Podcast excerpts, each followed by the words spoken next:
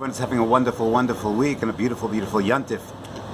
It is Chol Hamoed, and we are getting ready for Shvi'i Shel Pesach. And of course, Shvi'i Shel Pesach commemorates the tremendous miracle of Kriyas Yam Suf. And there's a beautiful, beautiful medrush, striking medrush. And the medrush tells us in Parashas Beshalach that when Bnei Soh was traveling, the waters wanted to come crashing down on Bnei Yisrael. The Mitzim were chasing them. Bnei Soh was in the Yam. The waters were making a wall, but the waters had Chema. The letter is spelled Chaser Vav, not Choma, but Chema. The waters were angry. Why is it? The Medrash explains that the Sultan was very upset at HaKadosh Baruch Hu. Why are you saving the Jewish people? After all, halalu ovei Avodah zara v'halalu ovei Avodah zara. The Mitzim were on the Mem Tesharituma. Bnei Yisrael was on Mem Tesharituma. They were ovei Avodah zara. They were ovei Avodah zara. Why exactly are we saving the Israelim, the Jews, and letting the Mitzrim perish? And there's a lot of Torah to be said in this medrash, but Hashem's answer is very striking. Because indeed the Satan has a taina, has a claim.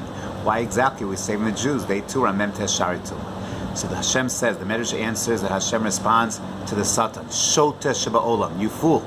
You're missing a fundamental difference. Is when the Mitzrim were ovei Avodah zara, yes, true, but they were on top of the world.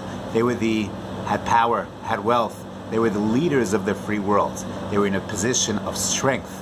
Yet nevertheless, they succumbed to the Chaser Vav. Bnei Yisrael were slaves, were subjugated, were avodim le parah b'mitzrayim for 210 years. They were desperate, and yes, they too fell. But there's a fundamental difference when you're falling from a point of strength versus when you're falling from a point of impoverishment and a weakness. So yes, perhaps Bnei Soh was on memtieh Shari Tomah, but we'll call that guilty with an excuse.